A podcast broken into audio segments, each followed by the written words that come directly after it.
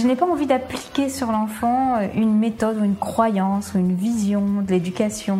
Ce qui m'intéresse, c'est comment nourrir les besoins de l'enfant. Tout le monde remarque que les élèves qui refusent d'apprendre à l'école apprennent plein de choses en dehors de l'école. Pour moi, c'est vraiment une attitude de l'adulte, un regard vis-à-vis de l'enfance qui change. Pour moi, l'école de la vie, c'est l'école des rêves, c'est l'école qui permet de réaliser ses rêves. Bienvenue sur le podcast Innovation en éducation. Je m'appelle Julien Perron, je suis à l'initiative du Festival pour l'école de la vie et du Congrès Innovation en éducation à Paris et à Montpellier. Voilà maintenant plus de 8 ans que je mets beaucoup d'énergie autour de l'éducation, convaincu que tout part de là. À travers ce podcast, vous allez découvrir de nombreux professionnels qui se mobilisent pour accompagner les parents, les enfants et les enseignants. Je vous souhaite un merveilleux voyage sur la route de l'éducation positive. Aujourd'hui, j'ai le plaisir de recevoir Marine Forest-Raymond. Marine est cofondatrice et responsable du développement de la prépa apprentissage spécial 10 de la pépinière des talents. Son souhait Créer une structure pour donner aux jeunes 10 toutes leurs chances de réussite, convaincus du potentiel qui sommeille en chacun. Un concept innovant associant pédagogie active et intervention d'experts spécialisés dans les troubles des apprentissages. Ce sont ces années de travail de recherche et de persévérance qui sont à l'origine de la pépinière des talents. Je vous souhaite une belle écoute. Bonjour Marine. Bonjour Julien. Comment vas-tu? Pas bien, super, en pleine forme avec un beau soleil, je suis à la campagne, tout se passe bien, donc c'est chouette. Excellent.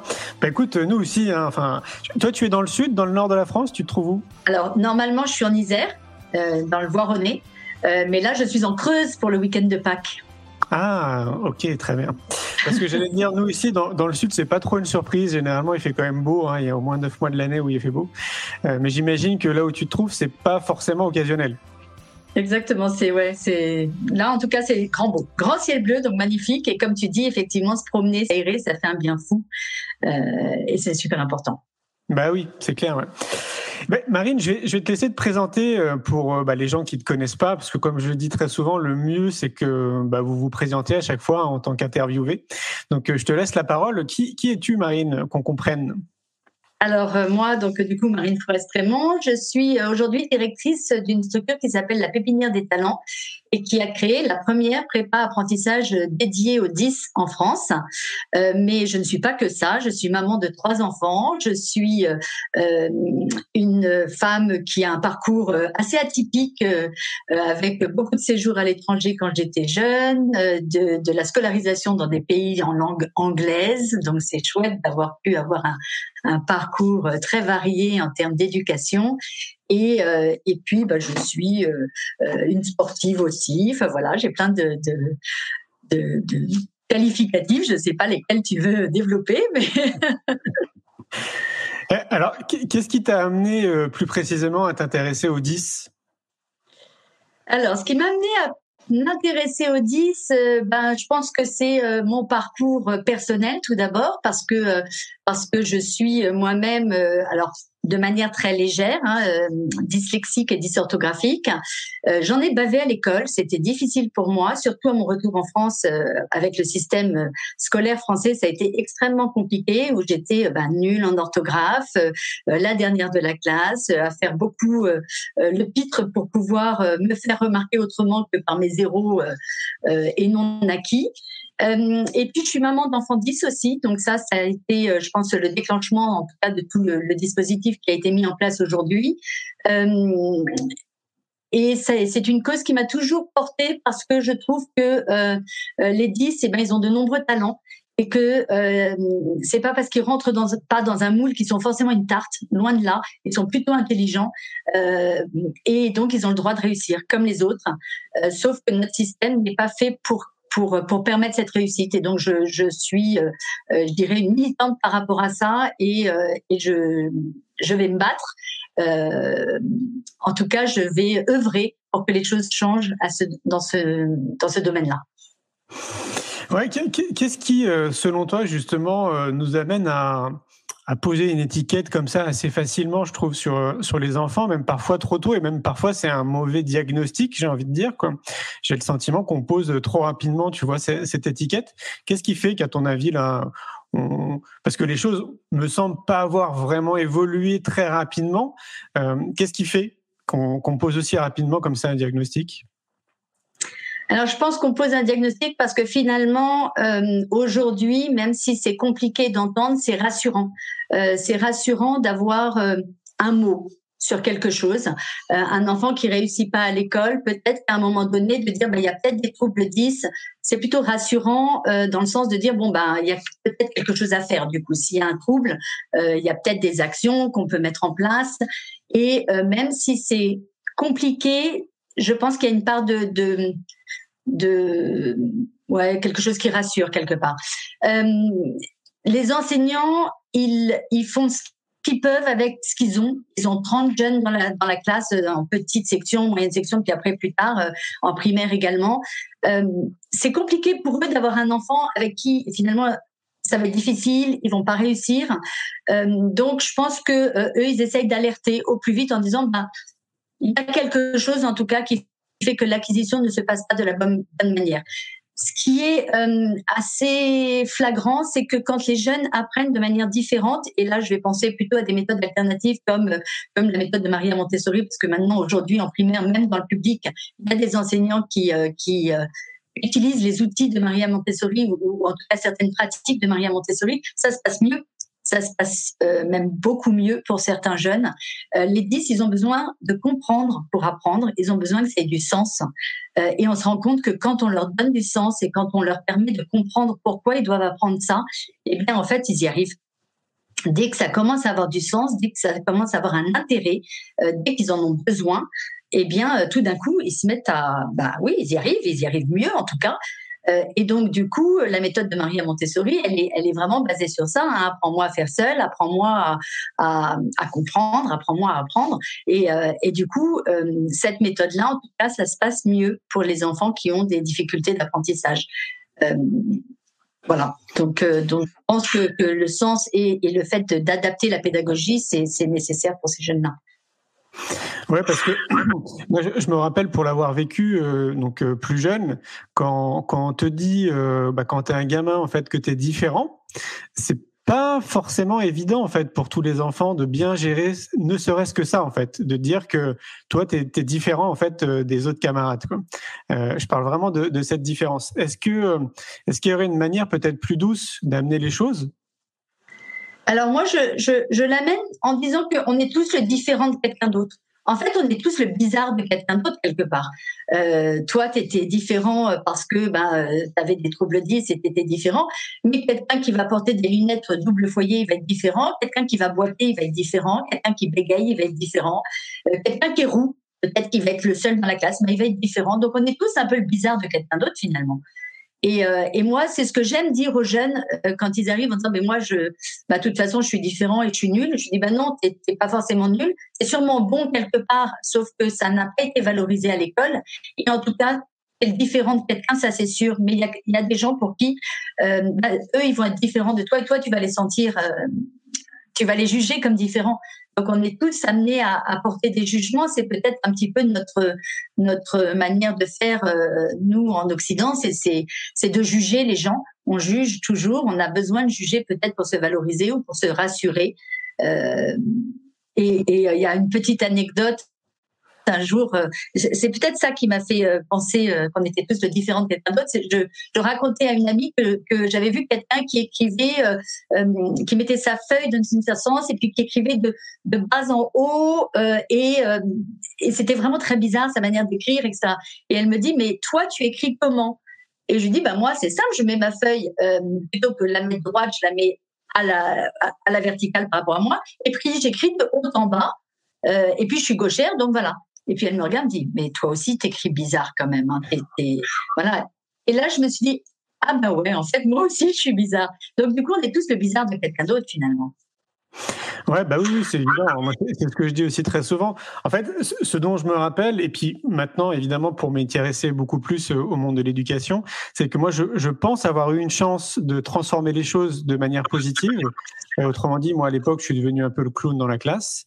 Euh, mais je sais que globalement, il y a quand même beaucoup d'enfants qui le vivent extrêmement mal.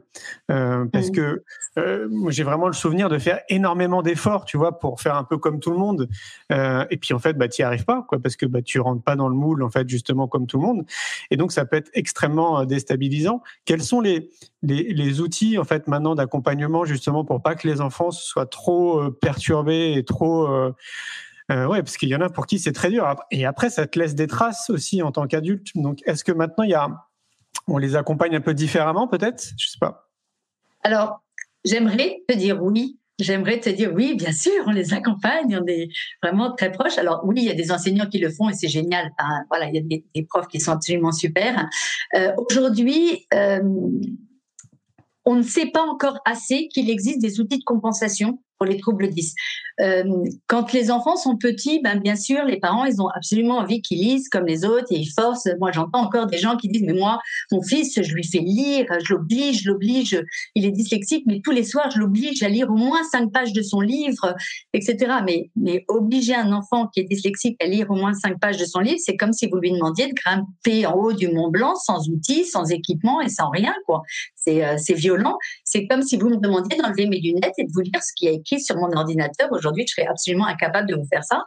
Donc, du coup, vous, moi, j'ai de la chance, je porte des lunettes, ça se voit que je ne peux pas voir sans lunettes. Un dyslexique, ça se voit pas, c'est un handicap invisible.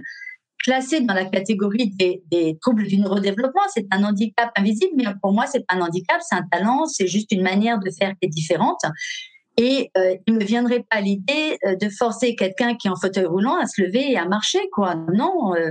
et donc, un dyslexique, ben, en tout cas, ce qu'il faut euh, arriver à faire, et, je parle de la dyslexie, mais je pourrais parler des autres troubles, hein, c'est de développer l'envie et le goût. Mais l'envie et le goût, c'est pas en forçant quelqu'un à le faire. Aujourd'hui, nous adultes, si on n'aime pas quelque chose, on procrastine, on le fait pas, euh, et puis on, le fait le plus tard possible, etc. Euh, mais le jour où on en a vraiment besoin et où on a vraiment envie de réussir un projet et on a besoin de passer par une étape pour le faire, même si on n'aime pas, on va finir par y prendre goût, on va finir, ou alors pas y prendre goût, mais en tout cas, on va finir par le faire et y arriver, parce qu'on en aura eu besoin. Euh, et donc, on va avoir quelque chose dans notre cerveau qui va se développer. Les neurosciences expliquent ça plutôt très bien. Et qui va nous permettre d'y arriver. Les jeunes, tant qu'ils n'ont pas ce goût, ben, ben, ça se déclenche pas. Par contre, euh, moi, j'ai vu des choses et j'ai entendu des témoignages, par exemple, d'un jeune qui était euh, dyspraxique. La dyspraxie, c'est le trouble de, de, de, l'équilibre et, de la, et de, la, possibilité d'avoir des, gestes coordonnés, etc., euh, pour le faire un peu de manière facile à comprendre. Et ce jeune, il faisait pas de vélo, il n'y arrivait pas. Néanmoins, il était mordu de motocross et tout d'un coup, il s'est mis à faire de la motocross. Et la motocross, ça demande un équilibre pas possible. Enfin, je veux dire, ça demande une, coordination de mouvement, etc. Mais comme c'était sa passion, eh ben, il a vraiment développé quelque chose et il a réussi à le faire. Et pourtant, il faisait toujours pas de vélo. Mais la passion l'a emporté et il a réussi à, surmonter sa difficulté. C'est peut-être la même chose pour les gens qui ont le vertige, par exemple, qui finalement euh, arrivent à surmonter parce que tout d'un coup, il y a un truc qui les passionne et ils arrivent à, à passer outre leurs difficultés. Euh, Moi, j'y vois un parallèle à l'époque, du coup, en fait, ça m'a, j'ai perdu confiance. Euh, et donc, du coup, j'ai retrouvé la confiance en faisant du kung-fu. J'en ai fait pendant 14 ans et ça m'a amené à être champion de France en 99. Et c'est en voyant en fait que j'étais bon là-dedans, merci, en voyant que j'étais bon là-dedans, justement, ça m'a redonné confiance. Est-ce que l'exemple que tu es en train de donner avec euh, le gars qui fait de la motocroche, je me laisse imaginer, euh, enfin, je suis quasiment sûr que c'est ça. Je pense que ça, ça lui apporte une confiance qu'il ne trouve pas euh, en parallèle peut-être à l'école. Quoi. Et je crois que c'est un des déterminants, et dis-moi si je me trompe, mais je crois que c'est un des déterminants pour tous les dix et toutes les formes un peu différentes, c'est de redonner confiance en fait en l'enfant. Bien sûr, c'est super important. Euh, et la confiance, elle vient, euh, elle vient tout d'abord du regard que les parents vont poser sur nous. Hein. Si les parents euh, portent un regard confiant, rassurant sur leur enfant, en disant tu n'y arrives peut-être pas tout de suite maintenant à l'école, mais moi j'ai confiance et tu vas réussir dans la vie, ça me pose aucun souci, j'en suis persuadée. Eh bien, euh, c'est un peu la, la, la, spirale ascendante, si tu veux. Euh, Aujourd'hui, plus, plus tu donnes confiance, plus tu donnes ta confiance à quelqu'un, euh, plus tu lui montres que c'est important et que toi tu crois en lui, eh bien tu vas lui donner ses clés, ses outils pour, pour finir par croire en lui. Euh, je trouve ça dramatique les, enseignants qui disent vous arriverez à rien quoi. Mon pauvre, qu'est-ce qu'on va faire de vous quoi? Je trouve ça horrible parce que euh, on entend beaucoup de témoignages de gens qui disent bah ouais, moi on m'a expliqué que je serais euh, euh, ci ou ça comme métier et des métiers en plus qui est méchant parce que c'est pas des métiers dévalorisants aujourd'hui, ce sont des métiers comme comme les gens qui travaillent dans les supermarchés ou autres. On vivrait pas en fait, on a besoin d'eux. Donc du coup, euh, on, met des étiquettes sur des jeunes en disant tu feras ça. Euh, c'est dévalorisant un pour le métier, c'est dévalorisant pour la société et c'est horriblement dévalorisant pour l'enfant qui lui, ben, il a sa réussite, il aura sa réussite, ça sera peut-être pas celle du parent, mais notre notre chemin à nous de parents, il est plutôt de montrer un chemin aux jeunes on n'est pas responsable de sa réussite. Sa réussite, ce sera la sienne. Euh, ta réussite, c'est la tienne. Ma réussite, voilà, on met chacun des degrés euh, de réussite là où on a envie de les mettre. Mais, euh, moi, j'espère que mes parents seraient fiers de voir qui je suis aujourd'hui. Et en tout cas, je suis terriblement fière de mes enfants aujourd'hui. Quoi qu'ils fassent, même si c'est pas forcément le métier que j'aurais choisi moi, mais je suis super fière d'eux et j'espère qu'ils l'ont bien compris à ce jour parce que, pareil, enfin, euh, souvent, je dis à un enfant, mais tu choisis pas forcément le chemin le plus facile, mais si tu as envie de réussir, tu vas y arriver. quoi. L'envie, la, la, motivation, c'est ça qui nous... Enfin, moi, en tout cas, c'est mon moteur. C'est... Euh... Ah oui, oui, tu, tu, tu prêches un convaincu. Hein. Dès que, ouais, dès que ouais. tu trouves justement ce qui t'anime et même au-delà de ça, en fait, ce qui te passionne, bah après c'est c'est que c'est que du bonheur en fait hein, derrière quoi. Moi, je depuis 20 ans maintenant, j'ai pas du tout l'impression de travailler et plutôt de m'amuser et, et, de sentir de participer à, à quelque chose de positif dans notre société. C'est c'est énorme quoi. Euh, et d'ailleurs, je trouve ça énorme parce que tu as créé euh, la prépa apprentissage. Euh, dis-moi si je me trompe, mais jusqu'à présent, ça n'existait pas. Quoi Est-ce que tu peux euh, bah, développer en fait ce que tu fais? Oui, avec plaisir. Euh, en fait, je voulais, à la base, je voulais créer un collège. mais mais c'est difficile d'avoir de, des subventions pour créer des collèges. Les écoles publiques, les écoles privées, il y en a hein, aujourd'hui. Vous, en avez parlé, on en a parlé dans différents articles. Il y a eu des, gens qui sont venus parler de ça. Euh, il y a de plus en plus d'ailleurs d'écoles privées euh, alternatives qui se créent. Euh, mon fils en, classe de euh, cinquième, je crois, euh, sixième, fin de sixième, il fallait qu'il redouble. Voilà, j'ai refusé ça et j'ai essayé de trouver une alternative. Donc, je l'ai mis dans une école privée hors contrat, euh, qui bien entendu coûte relativement cher, mais euh, mais euh, à un moment donné, rien n'est trop beau pour pour ton enfant et tu te dis bon bah si je peux faire un effort, c'est maintenant qu'il faut le faire. Euh, et pendant tout ce temps, j'ai été au conseil d'administration de cette école et, et j'avais envie de, de, faire le tour de France de ce qui existait.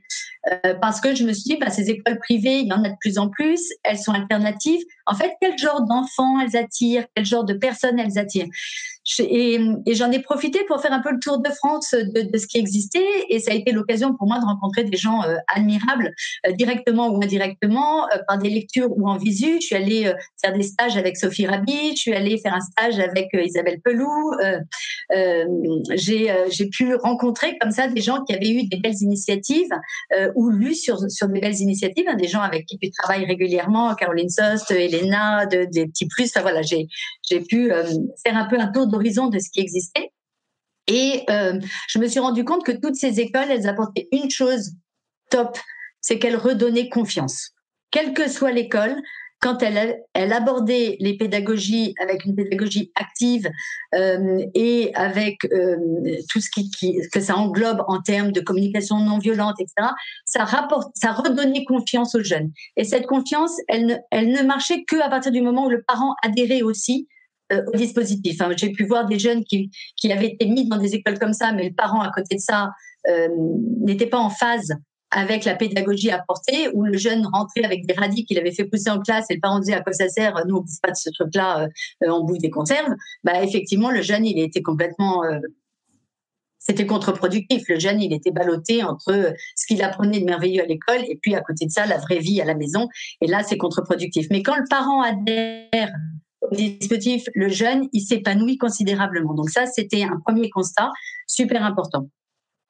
À côté de ça, euh, moi, en tant que maman 10, ce que je pouvais remarquer, c'est que ces écoles, elles avaient une pédagogie active, donc euh, intéressante, néanmoins pas forcément de formation pour euh, accompagner les jeunes porteurs de troubles 10. Donc il y avait cette volonté de d'accompagner avec des outils qu'on va glaner à droite à gauche, mais pas forcément de formation pour ça. Euh, et du coup, euh, je me suis dit, bah, il faut créer une structure dédiée aux 10 pour retirer du système un temps, redonner confiance, donner des outils adaptés aux jeunes et ensuite pouvoir les réinjecter dans le système avec les outils appropriés, avec la confiance qu'ils auraient appris. Euh, il s'est avéré, donc, comme je te disais, que pour créer un collège, il aurait fallu avoir beaucoup de moyens et on n'arrive pas à avoir de l'argent pour créer un collège. Enfin, en tout cas, c'est difficile. Et je suis tombée à ce moment-là euh, avec l'équipe avec euh, qui on a co-construit euh, sur un appel à projet du ministère du Travail euh, qui s'appelle le plan dans l'investissement des compétences euh, et prépa apprentissage. Donc on a répondu, même en étant un petit peu en marge du projet, on a répondu à cet appel à projet et on a été lauréat euh, du dispositif. Et donc on a obtenu une subvention euh, qu'il a fallu compléter avec euh, d'autres structures. Donc on allé chercher des fonds auprès de, de, différents organismes, dont l'Union des métiers de l'industrie et de la métallurgie en Isère, qui s'appelle l'UDIMEC, qui a eu confiance dans ces pédagogies différentes et qui du coup nous ont soutenus pour ouvrir cette prépa apprentissage. Et c'est vrai que, c'est intéressant parce qu'on a eu affaire à des gens qui ont cru euh, au fait que si on apportait une pédagogie différente euh, de ce qui existe aujourd'hui aux jeunes. Euh, donc nous, on est principalement en pédagogie de projet, hein, donc ce qui, correspond à de la pédagogie active, mais plus pour les ados eh bien, euh, peut-être que ça peut changer la donne. Et donc, c'est ce qu'on c'est ce qu'on fait depuis septembre avec cette prépa apprentissage dédiée aux 10, euh, qui aujourd'hui euh, est hébergée au sein d'un pôle formation dédié à l'industrie, donc le pôle formation Isère, à l'occurrence à Moiran. Alors, pourquoi les pourquoi les retirer? Est-ce que ça serait pas plus simple que ça soit déjà injecté dans, dans le système?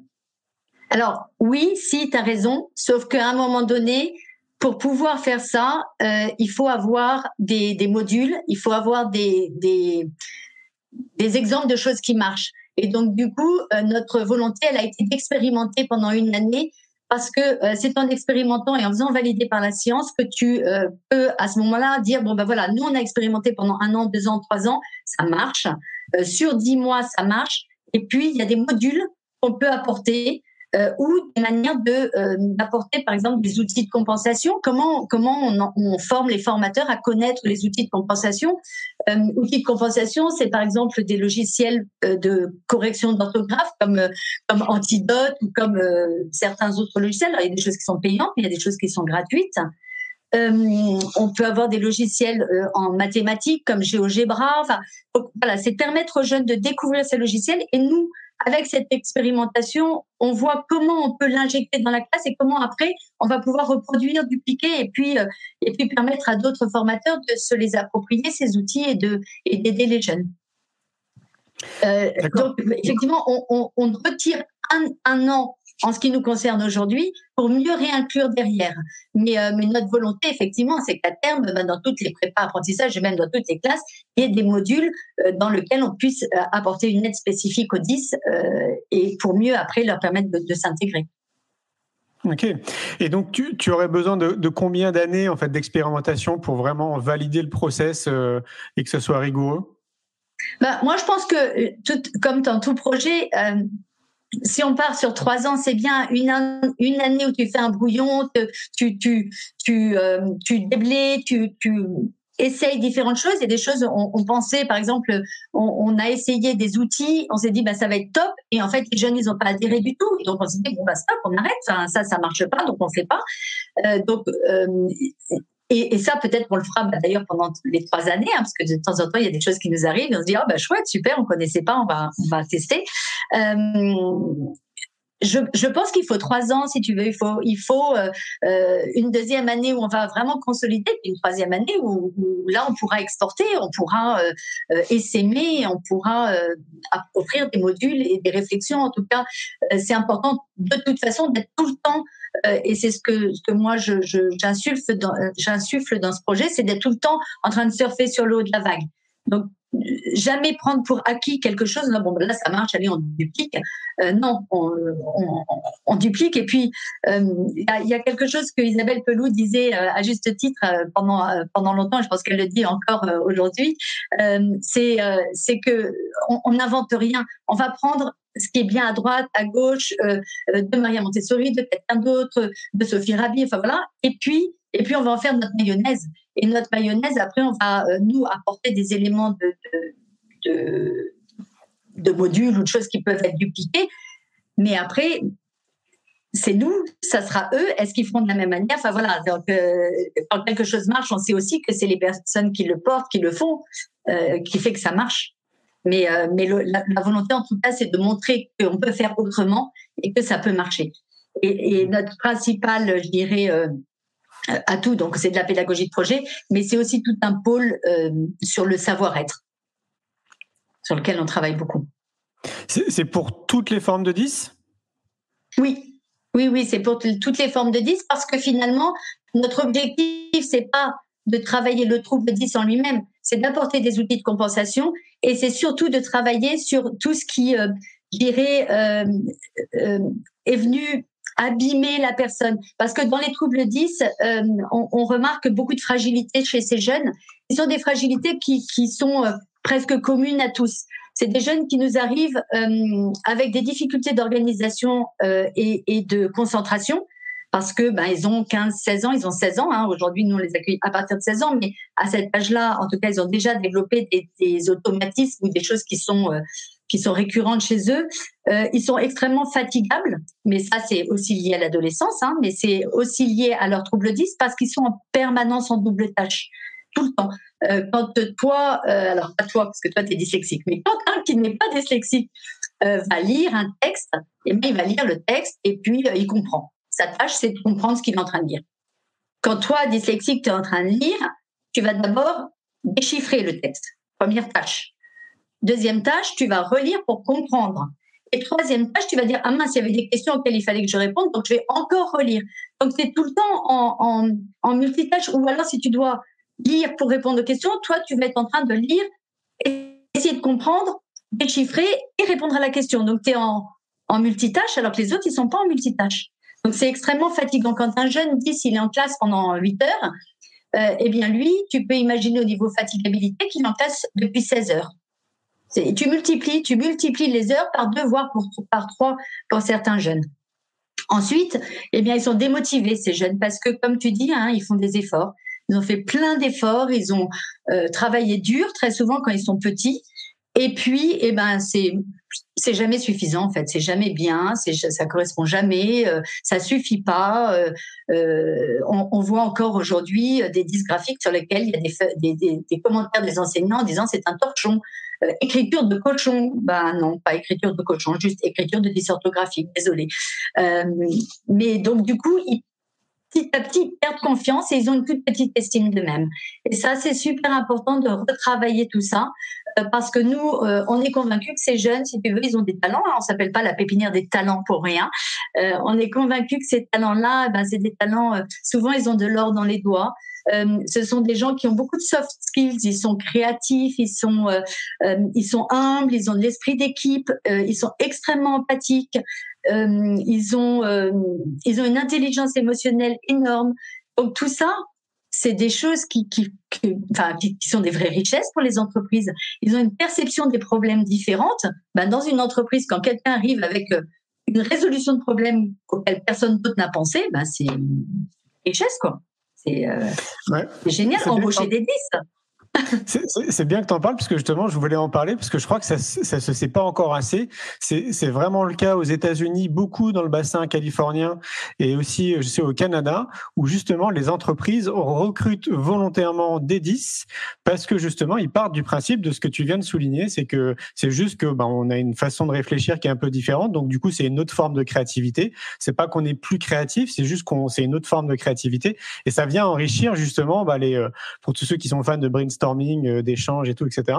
Ça vient enrichir justement les, débats. Donc euh, ça, c'est important de le souligner parce que je crois qu'il y a très peu de gens qui le, savent et peut-être des parents qui nous écoutent qui auraient des enfants dyslexiques. Faut les rassurer. Euh, il y a, voilà, il y a il peut se passer de, très belles choses derrière. Mmh, tout à fait, oui, oui. On, est, on a, nous, on a partenaire, on on a des partenaires dans le projet et on est partenaire avec Atoudis et et on travaille actuellement sur un projet avec Pôle Emploi qui s'appelle Indispensable.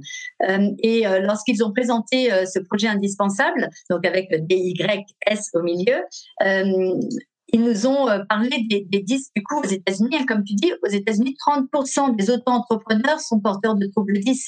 En France, on n'a pas de, on n'a pas encore de, de, euh, d'enquête ou de, de chiffres à ces niveaux-là on ne sait pas très bien les métiers euh, que font les 10, mais euh, une chose est sûre, c'est que dans les auto-entrepreneurs, il y a beaucoup de 10, euh, parce que justement, il y a cette vision aussi hélicoptère, il y a cette capacité à, à percevoir des choses autrement. Et puis, quand tu regardes un peu les métiers, souvent dans les métiers comme architecte, décorateur d'intérieur, euh, designer, euh, paysagiste. Il y a beaucoup de 10 aussi parce qu'il y a aussi une, vision, euh, une capacité de voir les choses en, en pluridimensionnel et, et avec une perception spatiale différente. Et donc, du coup, dans ces métiers-là, par exemple, il y a pas mal de 10. Ça serait très intéressant hein, d'avoir une recherche approfondie sur les métiers des 10 adultes parce que je pense qu'il y a une vraie différence et une vraie richesse du coup à la NASA, ils embauchent soi-disant euh, en priorité les 10. Et ouais. Et, comme tu dis, je, trouve ça étonnant qu'en France, on n'ait pas justement de, recherche qui ait été menée dans, de ce côté-là. Je trouve ça vraiment étonnant. Est-ce que toi, tu pourrais t'en occuper ou les gens avec lesquels tu travailles ou est-ce qu'on lance un appel à des chercheurs qui nous écoutent ou des scientifiques qui pourraient le faire? eh bien, on va s'associer à des chercheurs et des scientifiques. Oui, oui, moi, moi, une de mes volontés, c'est effectivement qu'il y ait une recherche à ce niveau-là. Euh, Aujourd'hui, d'ailleurs, euh, au niveau de la pépinière des talents, comme je disais, notre objectif, c'est vraiment d'être, euh, de surfer euh, avec différentes pratiques, etc. Donc, moi, j'invite les gens qui ont des pratiques ou, ou, des, qui peuvent apporter des réflexions sur les pédagogies actives, surtout au niveau des adolescents, de se rapprocher de nous parce que, bah, parce que je trouve que avoir un vrai réseau et, et un vrai partenariats, c'est ça qui va apporter la richesse. On est, euh, on fait valider une expérimentation par euh, par la science. Aujourd'hui, on a une chercheuse euh, qui s'appelle Marie-Hélène Lachaud qui travaille avec l'IDILEM, le laboratoire linguistique et didactique de langues étrangères et maternelles de l'université Grenoble-Alpes, qui travaille donc pour évaluer le dispositif pédagogique de la pépinière des talents au niveau des des, sciences du langage, plus particulièrement, parce que le langage, c'est quand même ce qui, euh, ce qui dirige notre société, en hein, sens euh, euh, large du terme, langage corporel, langage verbal, écrit, enfin voilà.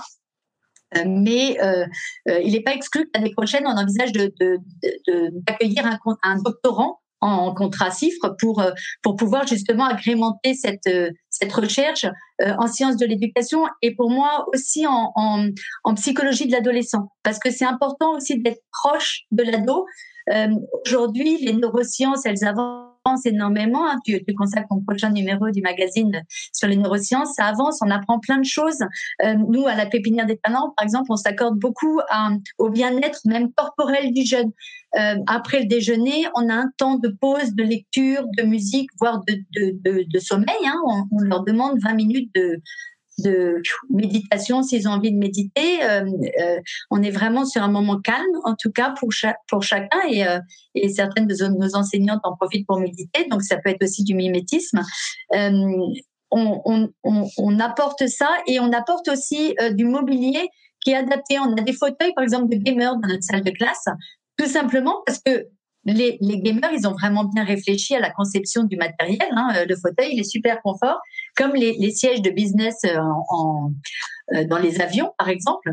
Euh, bah, c'est pas c'est pas anodin que ces sièges ils se mettent à 180 degrés. Hein. C'est au moment où ton corps est le plus au repos et que ton cerveau, lui, euh, du coup, a toutes les capacités à, à se mettre en réflexion parce que ton corps est au repos et que tu peux tu peux te concentrer un maximum. Donc, on, on essaye d'être vraiment dans cette réflexion-là, de dire qu'est-ce qui est le mieux euh, le mieux aujourd'hui, c'est aussi de les mettre dehors. Il fait beau, allons dehors. Donc, on, crée des partenariats avec euh, le Jardin de la Solidarité qui est près de chez nous.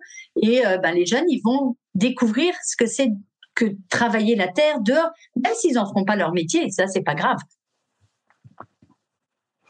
Est-ce que tu connais Anne-Marie Gagnard? Oui, oui, oui, je connais. Enfin, alors, on se connaît pas personnellement. Je serais ravie de la rencontrer un jour. J'ai attendu le congrès Innovation en éducation pour la rencontrer. mais euh, bon, ce n'est que partie remise. Euh, par contre, oui, Anne-Marie, euh, enfin, en tout cas, ces ouvrages ont fait partie des premières réflexions que j'ai pu avoir moi sur les troubles 10, puisque, bah, comme, toi, on s'enrichit aussi des lectures qu'on peut avoir, et, son livre sur plus jamais zéro, et puis sur ses, ses BD liés à, Hugo et les rois, pour moi, ont été vraiment des vraies découvertes, en tout cas en ce qui concerne euh, ces conjugaisons et autres. Donc euh, oui, je pense qu'il y a des méthodes, en tout cas, qui sont euh, alors qui marchent pas forcément pour tout le monde, parce que tous les outils ne sont pas bons pour tout le monde. Il n'y a pas de recette magique. ça, je, je, je, ne crois pas à la recette magique, mais je pense que pour certains jeunes, c'est magique. Pour d'autres, ça l'est pas. Mais c'est pas grave. Il y en a d'autres. Parce qu'à là, il faut chercher ce qui est bon. il y a pas. C'est ça qui est compliqué, je trouve. Peut-être le plus difficile pour aider les 10, c'est qu'il n'y a pas deux 10 identiques. Et donc, du coup, il n'y a pas euh, quelque chose qu'on peut dire, bon, ben voilà, euh, pour les 10, euh, vous faites des photocopies en gros caractères, double interligne, caractères espacés en calibri 14, par exemple. Sauf que non, parce que pour certains, ça, ça sert à rien.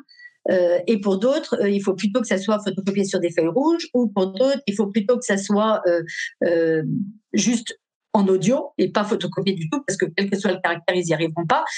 Il n'y a, pas de, il n'y a pas quelque chose qui marche à tout prix, quoi. Et donc, du coup, ben, on est tout le temps en train de tâtonner, en train d'essayer et en train de trouver la solution pour cette personne-là. Et peut-être c'est ça qui va être la clé, c'est de dire en fait, il n'y a pas de solution unique. Justement, c'est très très bien de le dire parce que moi j'ai le sentiment que notre système essaye justement de nous faire rentrer tous dans une seule et même boîte ou dans un même moule en nous disant bah c'est ça en fait la solution, euh, la façon en fait d'éduquer et c'est très bien de le dire aussi pour euh, toutes les formes de 10 mais toutes les étiquettes aussi qu'on peut mettre euh, sur les sur les enfants très tôt. Finalement, on est quand même tous différents quand même à la base quoi. Donc le gros intérêt et peut-être l'enjeu c'est de s'intéresser à l'individu au-delà de la méthode et euh, des outils euh, pour accompagner les enfants quoi. Et c'est je pense que c'est un des enjeux quoi. Et, je sais que c'est difficile hein, quand je le dis, euh, je me mets à la place des, enseignants qui ont 30 élèves devant eux qui sont pas forcément motivés pour venir en classe et qui potentiellement ont 8 à 9 formes d'intelligence différentes avec lesquelles il faudrait prendre du temps justement pour les accompagner comme ça différemment. J'imagine les enjeux comme comme quoi c'est colossal, mais bon, voilà, quand quand on voit dans les pays du nord que bah, visiblement ça a l'air quand même de fonctionner même si c'est une culture qui est différente. Je le sais très bien. C'est pas applicable, mais c'est inspirant. Donc, ce qui veut dire que si on a réussi à le modéliser, on peut l'appliquer à notre culture et essayer de faire quelque chose qui va à peu près dans ce sens-là, quoi, en gros. Hmm. Oui, et puis comme tu dis, c'est inspirant. Il y, a, des gens en France qui ont réussi à faire des choses comme ça. Hein. Euh, je veux dire, euh, euh, regarde, regarde Sophie Rabi, elle y arrive, elle a réussi. Il y avait et, et, et, et c'est pas un moule. C'est-à-dire que le jeune, il est, il est libre pour apprendre, euh, et c'est ça qui est important. Euh, c'est vrai que, que, euh, quand tu prends des théories comme le libre enfant de Summerhill, enfin, où ils disent que, que, de toute façon l'être humain il est fait pour apprendre. Oui, quand il est tout petit, il est fait pour apprendre. Ce qui est difficile aujourd'hui, c'est quand tu, tu tu prends les jeunes tard, plus c'est compliqué parce que les jeunes, ils ont eu un modèle euh, et, euh, et du coup, arrêter ce modèle pour passer à complètement autre chose, c'est compliqué. Il faut qu'il y, euh, il y ait un accompagnement là-dedans. Moi, je vois, par exemple, au niveau de la, de la prépa apprentissage de la pépinière des talents, parfois, la crainte des parents, c'est de dire, mais, mais du coup, qu'est-ce qu'il va apprendre euh, Ou alors, est-ce qu'il va perdre un an? Je dis, ben, est-ce qu'on perd un an à prendre soin de soi? Est-ce qu'on perd un an à apprendre à apprendre Apprendre à se servir de son cerveau, on est quand même la seule espèce au monde à utiliser une machine tous les jours. On n'a pas le mode d'emploi. On n'a jamais eu le mode d'emploi. On se, on se sert de notre cerveau tous les jours et on ne sait pas comment ça fonctionne. Euh, alors qu'aujourd'hui, les neurosciences le savent. Hein, donc aujourd'hui, on a des données qui nous permettent d'apprendre de, à apprendre, euh, de savoir comment je mémorise, comment toi tu mémorises. On mémorise pas de la même manière. Euh, Qu'est-ce qui moi va, va, va me permettre de me rappeler de quelque chose, comment je vais, euh, je vais imprégner les données, comment je vais les conserver à long terme. Euh, et ça, on est tous différents par rapport à ça. Donc, ce sont des choses qu'il faut apprendre et on perd pas de temps à apprendre. On perd pas de temps à prendre soin de soi. Je, j'avais une, une, anecdote qui était plutôt rigolote. Un jour, je, je présentais, alors c'était l'époque où j'étais dans l'école alternative et je, en journée porte ouverte, je, je présentais euh, la structure et puis euh, je disais ben voilà nous euh, pour les enfants ils sont ils sont juste exceptionnels quoi. Ils sont super et on a vraiment plaisir à être là avec eux. Et puis il y a une dame qui me disait mais vous n'avez pas peur d'en faire des gens un peu imbus de leur personne à dire qu'ils sont exceptionnels? Alors je dis bah je ne sais pas si je vais faire des gens imbus de leur personne. Toujours est-il que ce que je sais ce que j'espère, c'est que je vais faire des gens qui vont avoir un peu confiance en eux et qui vont avoir de l'estime pour eux-mêmes. Et peut-être que si à 40 ans, ces gens-là, ils font pas des burn-out ou des graves dépressions parce qu'ils savent où ils vont et puis ils ont choisi un métier qu'ils aimaient, eh bien peut-être que ce jour-là, on se dira qu'on a tout gagné à en dire que c'était des gens exceptionnels. Et je pense qu'on est tous exceptionnels quelque part. Maintenant, il faut savoir où on est exceptionnel par rapport aux autres. En tout cas, notre exceptionnel à nous, là où on s'épanouit et là où on est bien. Et c'est ça notre exceptionnel, je pense. C'est vraiment super important de, prendre confiance et d'apprendre à, se connaître, à s'aimer et à euh, et à voir le verre plein plutôt qu'à moitié vide.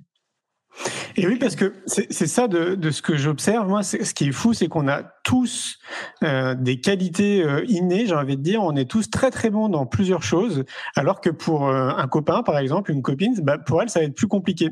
Et ça, c'est vraiment des, ce qui nous caractérise. Quoi. Moi, j'appelle ça nos excellences. On a plusieurs comme ça, les excellences. Et ça serait tellement magique, à mon sens, qu'on puisse accompagner justement les enfants à révéler ces excellences qui nous sont uniques. Parce qu'après, bah, du coup, c'est cadeau, en fait. C'est cadeau pour l'humanité, c'est cadeau pour toi, parce que ce que tu vas faire plus tard, probablement, c'est soit créer une activité, soit être salarié dans une entreprise qui donne du sens par rapport justement à tes qualités, là où pour toi, en fait, c'est extrêmement simple. Et c'est peut-être là aussi un enjeu. Tu parlais de savoir-être pendant notre interview. Euh, pour moi, ça rentre dans cette sphère de savoir-être c'est ce qui nous manque encore actuellement. Je trouve qu'on est trop dans les connaissances, on est trop dans le savoir-faire, mais pas du tout dans le savoir-être. Et, euh, j'aimerais que tu, développes peut-être un peu plus cette partie savoir-être, qu'on comprenne un peu plus ce que tu fais au sein de, cette prépa. Mmh. Bah, bah, nous, on, alors on intervient, on a tout un pôle hein, savoir-être. Effectivement, on a un pôle pluridisciplinaire savoir-être et, orientation. Dans ce pôle savoir-être, on travaille avec des experts qui interviennent dans la classe parce que euh, parce que je c'est bien de faire appel à des gens dont, c'est vraiment le métier. Des gens qui ont fait plus qu'un stage euh, par-ci par-là, mais qui ont vraiment creusé la question. Donc, euh, on est entouré de, professionnels euh, que, vous retrouverez sur le site internet, on, les met en, lumière, de professionnels qui qui, qui sont vraiment avec des compétences dans leur domaine. Et, et, qui vont aider ces jeunes à, à travailler ce savoir-être parce que ce savoir-être, en fait, quand tu interroges des entreprises, ils te disent toujours, quand tu dis quel profil vous recherchez, ils te disent toujours, bah, nous, on cherche des gens qui ont du savoir-être. Donc c'est chouette, super, très bien. Et c'est quoi le savoir-être en fait? Est-ce que c'est euh, arriver à l'heure? Est-ce que c'est être poli? Est-ce que c'est, enfin voilà, qu'est-ce que c'est ce savoir-être? Et, donc euh, euh, les jeunes, du coup, ont, interrogé d'ailleurs hein, les entreprises pour connaître. Et, nous, on essaye de répondre à ce savoir-être en apportant aux, jeunes effectivement bien des outils pour communiquer. Parce que apprendre à communiquer, ça s'apprend en fait, hein, apprendre à dire euh, bonjour. Euh, euh, moi, d'une famille plutôt traditionnelle. On m'a toujours appris que merci, bonjour et au revoir, madame, c'était la clé du succès. Effectivement, c'est une des clés, en tout cas, de la réussite. Je pense que savoir sourire, savoir dire bonjour aux gens, c'est super important. savoir aussi gérer mes émotions. Euh, gérer les émotions, ça ne veut pas dire les cacher, ça ne veut pas dire mettre un couvercle dessus et ne pas les exprimer. Ça veut dire dire là, je suis, ben là, Julien, moi, je suis super heureuse d'être là et j'espère que ça se sent. euh, et, vraiment, ça me fait plaisir d'être avec toi, avec ceux qui nous écoutent. Donc, c'est de dire, ne pas avoir honte de ses émotions. Si à un moment j'ai de la colère ou de la tristesse, eh ben c'est important de le dire. Et c'est important de le dire parce que si je vais te parler sous le sceau de la colère, je vais dire des choses que je vais regretter en fait. Donc, savoir gérer ses émotions, c'est savoir dire, écoute, là, je suis vraiment trop en colère pour te parler. Je vais m'extraire un moment, je vais aller faire mon cessez-le-feu, quel que soit ton cessez-le-feu, si c'est euh, euh, d'aller prendre l'air, si c'est de te mettre dans ta chambre, si c'est d'aller boire un grand verre d'eau, ou tout simplement respirer un grand coup, ou euh, rentrer en, méditation personnelle. Ça, c'est libre et à chacun de, choisir son cessez-le-feu, mais de dire, écoute, là, j'ai besoin d'une pause, parce que si je te parle maintenant, je vais être désagréable. Et vous pourrez faire l'expérience chez vous, hein, euh, parler sous le sceau de la colère, vous dites toujours des choses que vous allez regretter par la suite. Hein. ne serait-ce que tu es toujours insupportable. Ben non, on n'est pas toujours insupportable. On est insupportable là, maintenant, tout de suite, mais ça nous qualifie pas. Enfin, voilà. Donc, euh, donc apprendre à faire ça, c'est important. Euh, et, et, plus on apprend tôt, plus on apprend à le maîtriser, en fait. Euh, donc ce, savoir-être, ce mieux-être, euh, mieux-être aussi avec mon trouble 10, hein, puisque nous, euh, du coup, nos experts, ils sont dans tous les domaines, tant sur la gestion des émotions que sur comment on apprend, sur l'intelligence émotionnelle. Et puis sur les troubles 10, comment je vais l'exprimer, comment je vais expliquer à quelqu'un ce que c'est. Nos, jeunes, ils, ils ont mis les membres de notre conseil d'administration dans la peau d'un 10. Et c'était super drôle parce que euh, bah, ils ont montré qu'avec des bouffles pour faire des lacets, bah, ça c'est de la dyspraxie, donc tu n'arrives pas à faire ton lacet. Puis euh, ils ont mis un peu la pression, ils ont engueulé le mec en disant mais comment tu y arrives pas, mais va plus vite, mais enfin c'est nul, t'as appris à faire ça en maternelle, voilà donc ils ont joué le jeu, c'était plutôt rigolo. Euh, ou en faisant lire des textes où c'était tout, flou, tout bancal, ou en bougeant le Enfin voilà. Donc il y a plein de manières de mettre les gens dans la peau Donc tout ça, c'est ce qu'on on travaille nous dans notre pôle euh, mieux-être pour que les jeunes puissent s'approprier leur trouble, mieux l'exprimer et mieux vivre avec. Donc ça, c'est super important. et pour, euh, pour les ados en fait qui seraient intéressés, euh, pour le moment, géographiquement, c'est localisé euh, où précisément Est-ce que c'est possible d'avoir des centres? Je ne sais pas si on appelle ça des centres un peu partout en France, ou il y a, y moment il y a qu'un seul lieu quelque part. Alors aujourd'hui, c'est à Moiran, en, Isère, hein, c'est à côté de Voiron, dans le 38. Euh, et notre objectif, alors l'année prochaine, on, va rester sur Moiran euh, pour, pour, comme je te disais, hein, consolider, continuer à, approfondir. Euh, après, l'objectif, c'est d'ouvrir sur Lyon, Paris, en tout cas, essayer de, dispatcher un peu sur des grosses métropoles pour qu'on puisse attirer des gens euh, qui, du coup, arriveraient à, venir un petit peu plus facilement. Mais le, le grand objectif, entre guillemets, c'est plutôt de servir de modèle pour que des gens viennent puiser chez nous euh, la manière de faire et le fassent eux. Enfin, je pense que c'est important. Euh, euh, on n'est pas euros, on n'arrivera pas à être des magiciens et à être partout en même temps. De toute façon, c'est, c'est extrêmement complexe à, à, mettre en place, mais plutôt que des gens viennent nous voir et apprendre pour après eux aussi faire. Euh, je pense que c'est ça qui est important. Et plus on sera nombreux à, euh, parler de ces troubles 10, à les, euh, à les rendre plus familiers et plus compréhensibles aux autres, non, on n'est pas idiots, non, ils ne sont pas stupides, non, ils ne sont pas feignants, loin de là. et non, ça sert à rien d'insister et d'être insistant sur le fait que oui, ils vont y arriver à terme, mais plutôt d'aider ces jeunes à, à, trouver les outils qui vont les aider à compenser leurs troubles. Mettez une paire de lunettes 10, les délais à, trouver. Est-ce que c'est limité en, nombre d'accueils, en nombre de personnes? Euh, Aujourd'hui, on accueille au maximum 20 jeunes, oui. 20 jeunes, mais on a en permanence deux, formatrices pour 20 jeunes, donc on est sur des petits groupes quand même. Ok. Et pour des personnes qui, aimeraient, euh, j'allais dire, se former, c'est limité aussi en nombre d'individus? Alors oui, on va pas pouvoir avoir cinq adultes dans la classe pour euh, venir euh, voir, mais je pense qu'on envisagera des, stages.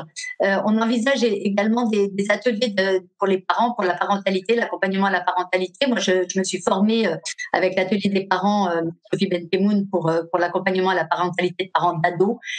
et, et cet accompagnement à la parentalité, il va être aussi un accompagnement aux formateurs sur sur ces jeunes avec des troubles des apprentissages. Est-ce que tu penses faire la démarche euh, de, remonter progressivement euh, auprès du ministère de l'Éducation nationale, euh, d'aller voir notre Premier ministre pour lui parler un peu de tes travaux une fois que tout sera finalisé et, que tu auras un joli package à proposer? Alors, on, est déjà, hein, puisqu'on est déjà financé et soutenu par le ministère du Travail, donc on est déjà dans les hautes sphères, entre guillemets.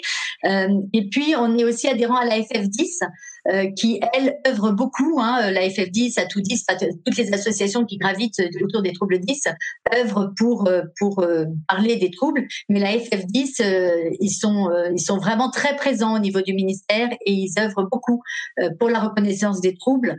ils sont aussi présents au niveau européen. Il y a, il y a des chercheurs hein, qui, qui, qui, qui travaille au niveau européen sur ces troubles 10. On a des chercheurs français qui, qui gravitent autour de, de ce projet au niveau de l'Europe pour vraiment apporter des solutions, des réflexions et une meilleure connaissance des troubles 10 parce que je pense que c'est vraiment euh, important aujourd'hui. On connaît presque mieux les troubles autistiques que les troubles 10 et pourtant c'est dix fois moins de, de personnes concernées. Euh, euh, donc on est, il faut, il faut vraiment ne pas avoir peur. Je pense que c'est ça aussi, hein, ne pas avoir peur des mots, ne pas avoir peur de dire et de se dire on n'est pas nul, on est juste 10 et, et, et dire ce que c'est, expliquer aux gens.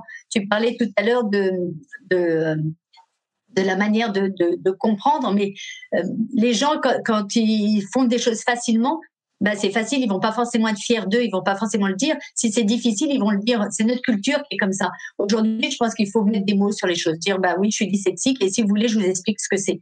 Mais en tout cas, je le fais pas exprès. Oui, Donc, je pense que c'est clair. C'est exactement, c'est exactement ça. C'est, enfin, c'est même pas plus compliqué que ça en réalité. Quoi. Et je trouve ça d'ailleurs une fois plus très étonnant que, tu vois, moi j'ai 42 ans, que c'est pas autant évolué que ça en fait depuis quoi. Enfin 42 ans, tu vois, c'est quand même euh, c'est quand même long quoi quelque part quoi. C'est c'est fou quoi. Est-ce que tu sais si avant toi il y a des gens justement qui ont euh, alors bon, je connais les travaux d'Anne-Marie Gagnard mais qui qui euh, qui elle fait le job à son niveau hein. Je pense qu'il y a plein de satellites comme ça de personnes qui bougent et peut-être que l'un des intérêts mais je pense que c'est ce que tu as envie de faire, c'est peut-être de fédérer un peu toutes ces personnes pour essayer de faire Ouais, c'est ça. OK. Moi, j'ai envie de, Alors, je pense qu'on est tous déjà des colibris, hein, pour reprendre euh, l'image de Pierre. On est tous, euh, on est tous en train de faire notre part, euh, mais effectivement, il faut se fédérer. Et, du coup, bah, il y a des, du coup la fédération française des bisques qui, qui, qui permet ça aussi, mais mais aussi que les faiseux se fédèrent, euh, ceux qui font. Euh, et euh, je pense que ma volonté, quand, quand je t'ai approché par rapport à ça, c'est justement de dire à ceux qui font, ceux qui œuvrent, retrouvons-nous autour d'une table, associons-nous pour pour vraiment mettre notre énergie ensemble sur sur ce qu'on peut développer. et c'est super important. Je pense que plus on sera nombreux à réfléchir, hein, je suis une du brainstorming. Je trouve ça, je trouve ça pertinent euh, de, de, réfléchir ensemble, de travailler ensemble. Je, euh, oui, avoir des, des, moments où il y a des congrès où on se retrouve à réfléchir ensemble sur sur toutes ces les possibilités pour que ces troubles soient plus connus. J'adorerais, s'ils nous écoutent, qu'il y ait euh, et tout le monde s'en fout sur les troubles 10. Donc, euh, s'il vous plaît, faites un et tout le monde s'en fout sur les troubles 10 euh, parce que je trouve ces, euh, ces, ces séries absolument géniales et, et je pense qu'il aurait largement de quoi dire sur les troubles 10. et puis, je pense qu'il faut vraiment, oui, il faut, faut, faut en parler. Il faut pas avoir honte. Il y a peut-être un label à mettre. Je suis 10 et fier de l'être ou euh, 10 et alors. Enfin, j'en sais rien. Trouver un label, en tout cas, qui qui je, je, crois qu'on a de quoi être fier, en tout cas, de notre différence, euh, de notre intelligence. Et c'est pas parce qu'on rentre pas dans un moule qu'on est con. Voilà. c'est marrant parce que j'ai écrit un article euh, que vous pouvez retrouver sur le site du Festival pour l'école de la vie que j'ai que j'ai écrit. Euh, je suis 10 et alors justement. Et pour ceux que ça intéresse, d'ailleurs, j'ai fait une conférence TED, donc un TEDx, hein, c'est TEDx pour ceux qui connaissent pas. Vous allez sur YouTube et vous tapez euh, l'éducation à la vie. Ça dure, je crois, 15-16 minutes et je parle un petit peu justement de mon parcours et, de cette dyslexie. Quoi. Euh, je vois que ça, ça, file, Marine. Ça fait quasiment euh, bientôt une heure. C'est super intéressant tout ce que tu nous dis. pour les gens qui aimeraient t'aider, qu'est-ce qui, comment, qu'est-ce qu'ils peuvent faire en fait précisément? Ils peuvent m'envoyer un mail. Mon adresse mail euh, se trouve sur le site internet. Euh, et, euh, et, puis, bah, je réponds euh, au plus vite. Après, on fait aussi, je fais aussi des présentations de, de du dispositif, des zooms. On peut échanger. En tout cas, je j'essaye un maximum. Alors, si je vous réponds pas au premier abord, n'hésitez pas à me relancer parce que, bah, je, pareil, hein, on n'est pas des magiciens, on n'est pas très nombreux non plus. J'ai pas une équipe de 70 personnes derrière moi, loin de là. donc, du coup, n'hésitez pas à être un peu insistant parfois. Euh, en tout cas, j'essaye de répondre un maximum. Euh, et puis, euh, et puis, bah, j'espère qu'on se rencontrera aussi au congrès Innovation en éducation dès qu'on pourra se voir en face. En tout cas, je voilà, je, je, je serais ravie d'échanger avec ceux qui, qui le souhaitent de manière plus, plus, plus détaillée et plus personnelle. Est-ce que tu peux nous rappeler le, le nom de ton site internet? Alors, c'est www pépinière des talents.fr avec des tirés du 6 entre chaque euh, mot. La tiré du 6 pépinière tiré du 6 des tiré du 6 talent.fr. ok. Est-ce qu'on te trouve euh, sur Facebook? On me trouve sur Facebook, oui tout à fait. Euh, il y a une page pour la pépinière des talents, et puis et puis j'ai ma page perso qui est aussi, alors elle n'est pas publique, mais mais j'accepte souvent du monde sur Marine Forest. Voilà. Ok, super. Et je suis sur LinkedIn également, pareil avec la pépinière des talents, euh, qui a une page LinkedIn euh, également. Top, merci beaucoup Marine, merci pour cette Merci à toi. Ouais, merci à toi d'avoir pris ce temps. Bah, avec joie. Tu sais que tu peux compter sur moi. Hein. On en a parlé un petit peu euh, vendredi au téléphone. dès que tu as besoin, tu me dis. OK? Eh ben avec plaisir et merci pour toute l'énergie que tu mets autour de cette éducation bienveillante parce que euh, heureusement qu'il y a des gens comme toi et, ceux qui t'entourent pour euh, pour euh, faire avancer et pareil faire votre part. voilà, chacun sa part, mais mais c'est chouette et j'ai toujours plaisir à lire ton magazine que j'ai d'ailleurs sous la main. tu par là. Tiens, regarde. voilà, il est là. mais merci, merci Julien pour ton énergie, ta belle énergie. Je me dis à chaque fois, si, à, un moment donné on m'avait dit que j'allais créer un magazine, moi en tant que dyslexique et dysorthographique, euh, j'aurais jamais cru. Donc comme quoi, hein, tout est possible. Exactement. Moi, si on m'avait dit que j'ouvrirais une structure pédagogique dédiée au dys, moi qui n'aimais pas forcément l'école, en plus, j'aurais jamais cru non plus. Donc euh, tout est possible. Exactement. Merci beaucoup. Passe euh, une très belle journée. À très bientôt. Bye bye. À bientôt, Julien. Merci. Un grand merci pour votre écoute. J'espère que vous avez passé un bon moment avec nous. Pour aller plus loin dans votre recherche, nous avons créé un magazine papier, le magazine Innovation en éducation. Un magazine que vous retrouverez uniquement sur abonnement, livré tous les deux mois partout dans le monde. Un magazine 100% éco-responsable, 80 pages en moyenne, sans publicité. À travers le Festival pour l'école de la vie ou le Congrès Innovation en éducation, nous rencontrons des milliers de professionnels qui proposent des solutions pour les parents, les enfants et les enseignants. Ce magazine se veut être un pont avec le podcast, nos événements et les films que j'ai réalisés. On se retrouve maintenant la semaine prochaine et entre-temps, je vous souhaite une très belle route.